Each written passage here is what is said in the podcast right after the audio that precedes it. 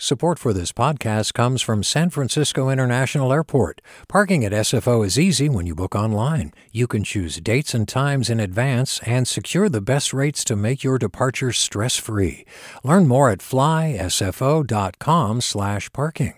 Support for KQED podcasts comes from Star One Credit Union, now offering real-time money movement with Instant Pay. Make transfers and payments instantly between financial institutions, online or through Star One's mobile app. Star One Credit Union, in your best interest. From KQED. Hi, this is Erica Cruz Guevara. Before we get started, I wanted to let you know that this episode contains a description of gun violence. Just keep that in mind before you listen. Thanks.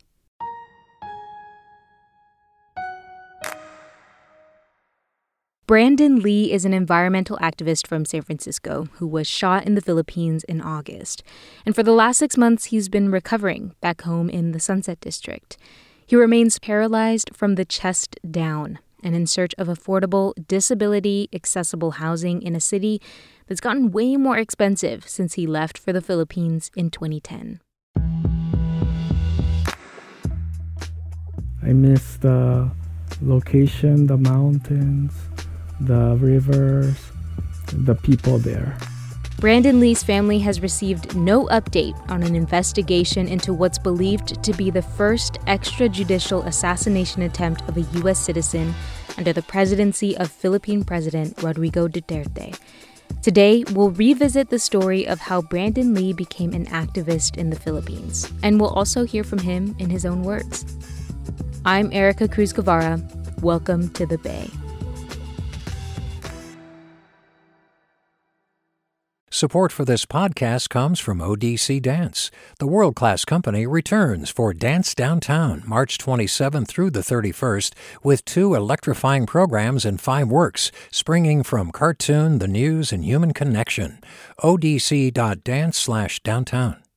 Support for KQED podcasts comes from Star One Credit Union, now offering real-time money movement with Instant Pay. Make transfers and payments instantly between financial institutions, online or through Star One's mobile app. Star One Credit Union, in your best interest. Brandon has been an activist, I think, since he was in college. Faye Lacanilao has been friends with Brandon since about 2008. They met at San Francisco State University as part of a group called the League of Filipino Students. We spoke with Faye back in August of 2019, and at the end of this episode, you'll hear a conversation with Brandon that we recorded on Tuesday afternoon. LFS was really about asking that question of like if the Philippines is so rich and wealthy in resources, and why are the Filipino people so poor?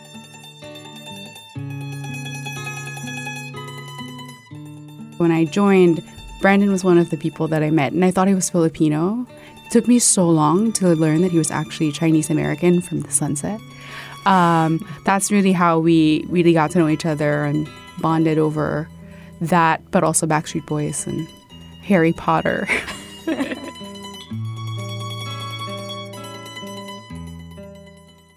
when did he sort of start his activism? Like, what was the thing that got him going?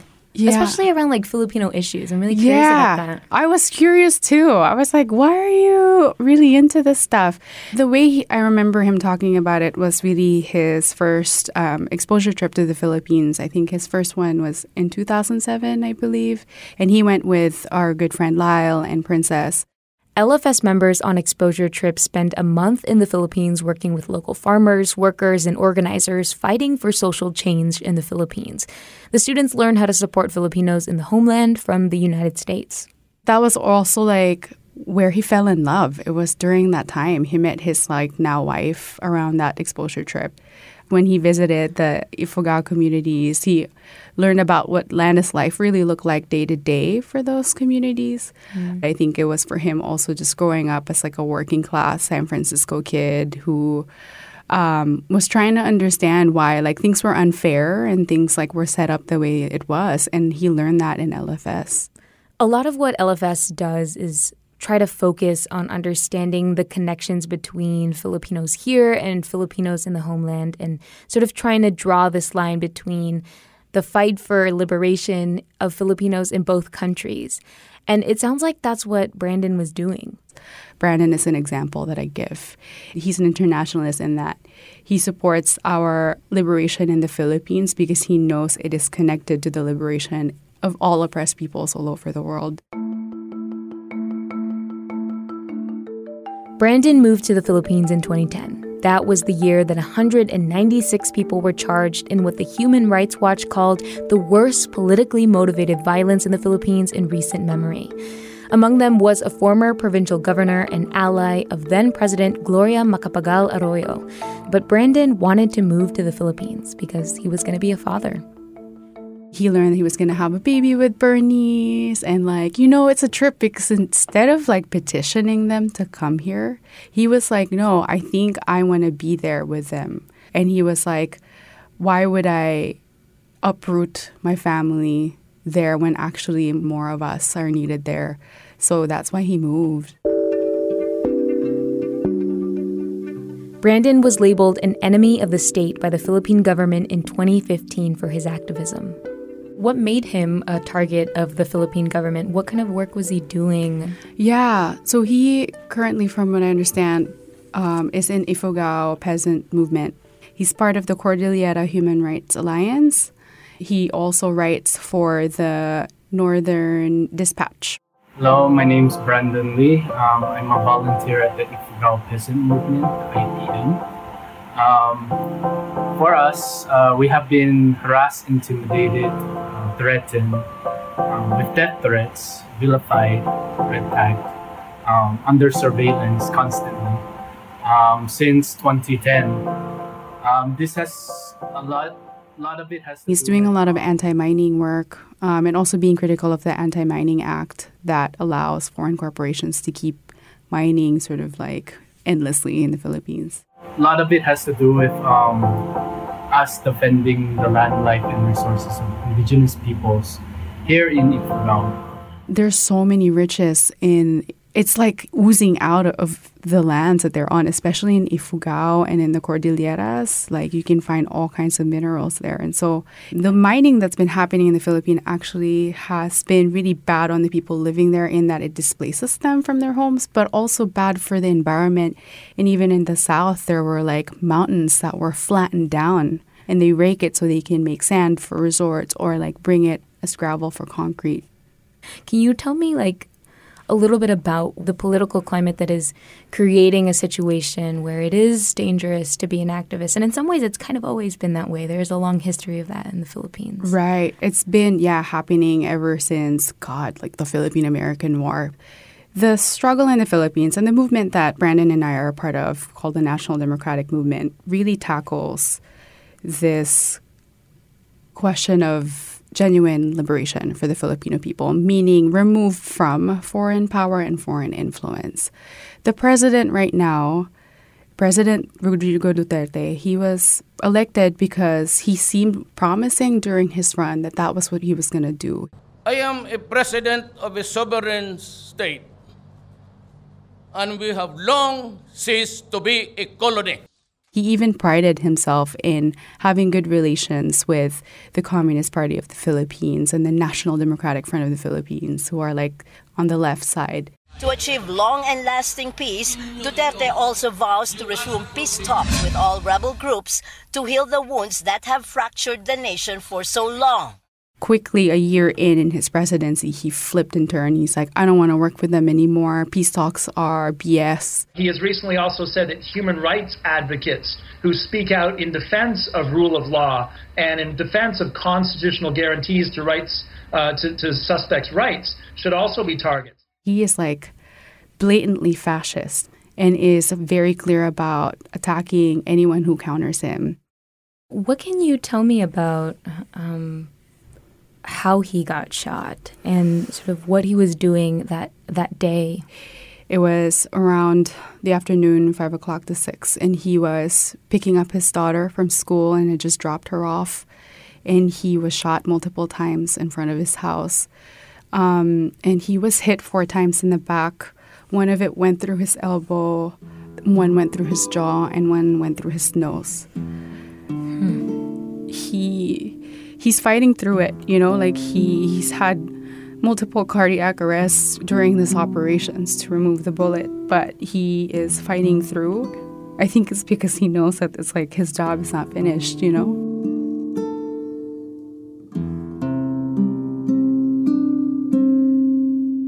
Brandon comes from a city that has a very deep history of activism, and um, including and especially within the Filipino community here. Mm-hmm. Like you have the history of the I Hotel and the Soma and the Right. Manongs fighting for that. then you have organizations like League of Filipino Students at San Francisco State. Mm-hmm. And it makes me think of, I, I feel like it really speaks to sort of like the Filipino presence Yeah. here in San Francisco and how it's intertwined with the activism. Yes, of yes.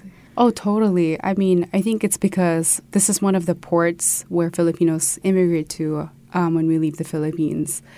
One of the bigger fights that Filipino communities here face in San Francisco, I mean, everyone's experiencing displacement, but the Filipino folks have been experiencing that since I Hotel. And it's a struggle for like, and still continues to be a struggle of like staying here and having a life here because we contribute so much here um, I mean, that's one of the things that I still carry now. I mean, I, I work with the Filipino Community Center still, and in the Excelsior, I try to advocate for um, anti displacement and anti gentrification work. I just went to a rally yesterday actually for this new high rise they're trying to build in the Excelsior. Sometimes it feels like a really far stretch of like a connection to what Brandon is doing. But when I realize that these high rises that push our people out will not be made if it wasn't for the nickel that they need for alloy or the gravel that they need to construct these high rises. If it wasn't for these things, these high rises wouldn't be pushing out any, pushing us out anyway. But so in that, it's like it's true to that land is life thing that Brandon taught me, right? In that he is there protecting ancestral domain so that mining and extracting these minerals that we need here in the first world will not happen. And he is out there getting his life like threatened doing that work, and we are out here pushing the same way and bringing it to light as like, yo, like we we just want to live.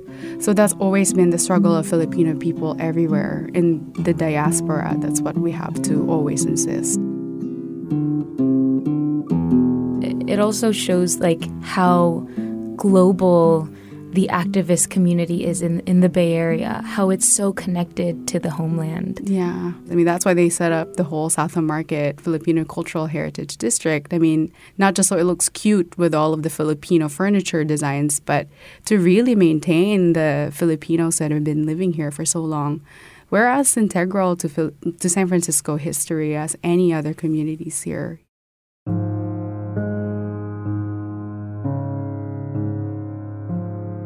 Can I have you uh, just introduce yourself? Hi, my name is Brandon Lee. I was the former human rights officer for the Ifugao peasant movement. Um, I'm at home um, in the sunset. And you came back to the Bay Area in, was it uh, September or October? October, at the end of October. I want to go uh, back in time just a little bit. Um, if you could tell me about the day that you got back home to the sunset, I imagine um, it was a relief, but also maybe really overwhelming. Can you tell me about that day?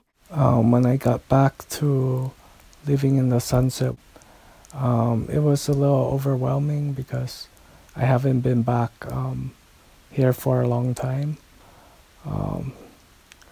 Yeah, I really um, miss the Philippines where I lived. And you've been in the Philippines since 2010. You've you never went back home to visit San Francisco. Yeah, And remind me again what part of the Philippines you were in. I was in Ifugao. That's the northern part of the Philippines in the Cordillera region. What do you miss about it? Um, I miss the family. I miss the location, the mountains, the rivers, the people there. Um, what is your day to day life kind of like right now? I wake up at seven, and I have a breathing treatment, and then um, my wife uh, feeds me, and I have my bowel program. And after that, uh, I get into the chair. Uh, it's around lunchtime. And from there, um, I can join Zoom conferences, or uh, if I have downtime, I watch TV or go outside. How are you doing health wise, but also um, in coronavirus quarantine times? Well, I was hospitalized recently with pneumonia. So during that time was when they uh, started the lockdown, when they started the shelter in place. Um, so I had some of my appointments canceled from Santa Clara when I was uh, hospital. Yeah, but it must have been a scary time to be going to the hospital right now. Yeah, many COVID cases.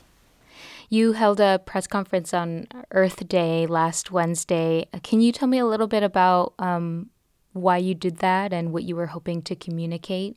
Uh, yes, um, we wanted to express the thank yous the, for those who contributed and those who send their thoughts and prayers, and also for um, my situation now. Uh, I'm looking for affordable ADA housing, and um, also um, want to express uh, the need to cut the U.S. funding to the Philippine government for all the um, human rights violations. Is the housing search a little hard or extra hard right now because of the COVID 19 pandemic? Um, actually, this is my first time searching but um, it's been difficult um, through the Dahlia program here in the city. Um, I'm ranked around 5,000 in some of the searches, so it's been hard. Yeah, and that's um, the housing lottery, right, for uh, low income housing? Yeah. One last question for you, Brandon. Um, why is it so important to you that people here in the Bay Area, um, which of course has a ton of Filipinos, a bunch of Filipino Americans, um, that they know and care about what's going on in the Philippines right now? It's important for us to be connected because um, there are people here who uh, don't know what's happening in the Philippines, um, that they know that it's not right uh, what the Philippine government is doing to its people. Brandon, thank you so much for your time. I really appreciate it. Thank you, Erica.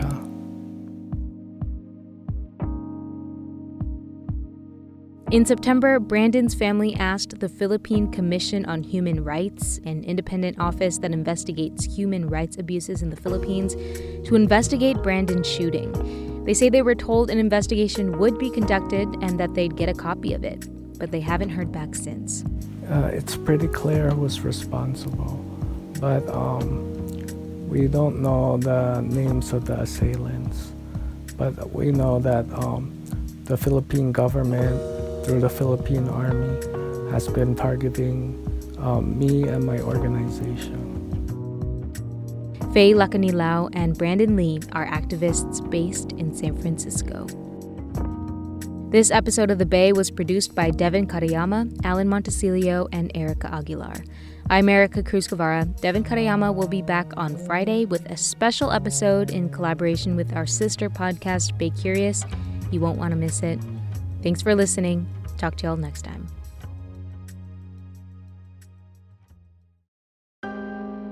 Hi, I'm Tyler Foggatt. Join me and my colleagues as we go beyond the headlines and deepen your understanding of the forces shaping our world today on The Political Scene, a newly updated podcast from The New Yorker. With episodes three times each week, The Political Scene accesses the sharpest minds in politics for insight and analysis about everything, from abortion rights to the war in Ukraine. Make sure you're following The Political Scene, available now wherever you get your podcasts. a young correctional officer. He said it was the most dangerous prison in California. Forced to make a choice fulfill his oath or back his fellow officers. Recognize the badge of my office. I'm Sukey Lewis from KQED Podcasts comes On Our Watch Season 2, New Folsom. A story about who gets hurt when the system that promises to keep us safe is bent on protecting itself. Find it wherever you listen to podcasts.